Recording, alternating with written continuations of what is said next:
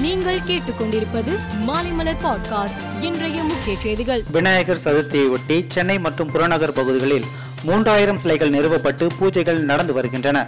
இந்த சிலைகளை நான்காம் தேதி ஊர்வலமாக எடுத்து சென்று கடலில் கரைக்க முடிவு செய்யப்பட்டிருந்தது. அதன்படி சென்னையில் நாளை விநாயகர் சிலை ஊர்வலம் நடைபெறுகிறது.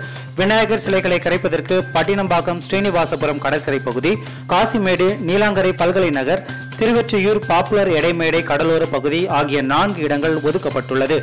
இதற்கான ஏற்பாடுகள் தீவிரமாக மேற்கொள்ளப்பட்டு வருகின்றன. காங்கிரஸ் கட்சியின் முன்னாள் தலைவர் ராகுல் காந்தி கன்னியாகுமரி முதல் காஷ்மீர் வரை பாரத் ஜோடா யாத்ரா மேற்கொள்கிறார். இதன் மூலம் அவர் மக்களை சந்திக்கிறார். கன்னியாகுமரியில் இதற்கான தொடக்க விழா நிகழ்ச்சி வருகிற ஏழாம் தேதி நடக்கிறது. மாலை மூன்று மணிக்கு பாத யாத்திரை தொடக்க விழா நடைபெறுகிறது. இதில் முதல்வர் மு ஸ்டாலின் கலந்து கொண்டு பாத யாத்திரையை மட்டும் தொடங்கி வைப்பதாக தகவல் வெளியாகியுள்ளது.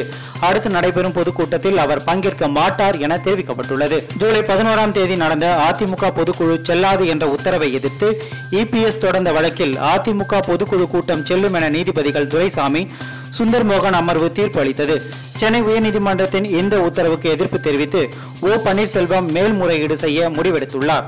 வரும் திங்கட்கிழமை உயர்நீதிமன்றத்தின் தீர்ப்பை எதிர்த்து உச்சநீதிமன்றத்தில் மேல்முறையீடு செய்ய இருப்பதாக ஓபிஎஸ் தரப்பு தெரிவித்துள்ளது. கேரளாவின் திருவனந்தபுரத்தில் முப்பதாவது தென்மாநில கவுன்சில் கூட்டம் இன்று நடைபெற்றது. மத்திய உள்துறை மந்திரி அமித்ஷா தலைமை தாங்கினார். இதில் தமிழகம் கேரளா ஆந்திரா தெலுங்கானா கர்நாடகா மற்றும் புதுச்சேரி மாநில முதல் மந்திரிகள் தலைமை செயலாளர்கள் கலந்து கொண்டனர்.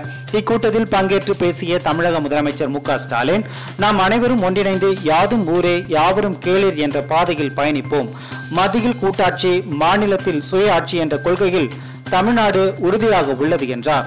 சர்வதேச நிதியம் வருடாந்திர அடிப்படையில் டாலர் மதிப்பீடு அளவில் உலக பொருளாதார வளர்ச்சி கணக்கிடப்பட்டு வருகிறது.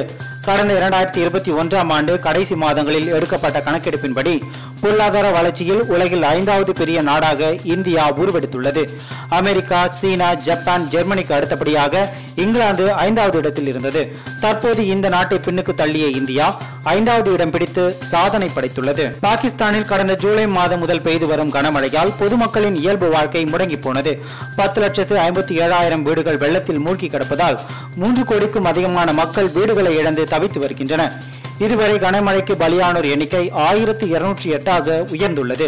பாகிஸ்தானில் மூன்றில் ஒரு பங்கு பகுதிகள் வெள்ளத்தில் தத்தளித்து வருவதால் பொதுமக்கள் கடும் அவதிக்கு உள்ளாகி வருகின்றனர். ஆஸ்திரேலியா ஜிம்பாபேக்கு இடையிலான மூன்றாவது ஒருநாள் போட்டி இன்று நடந்தது.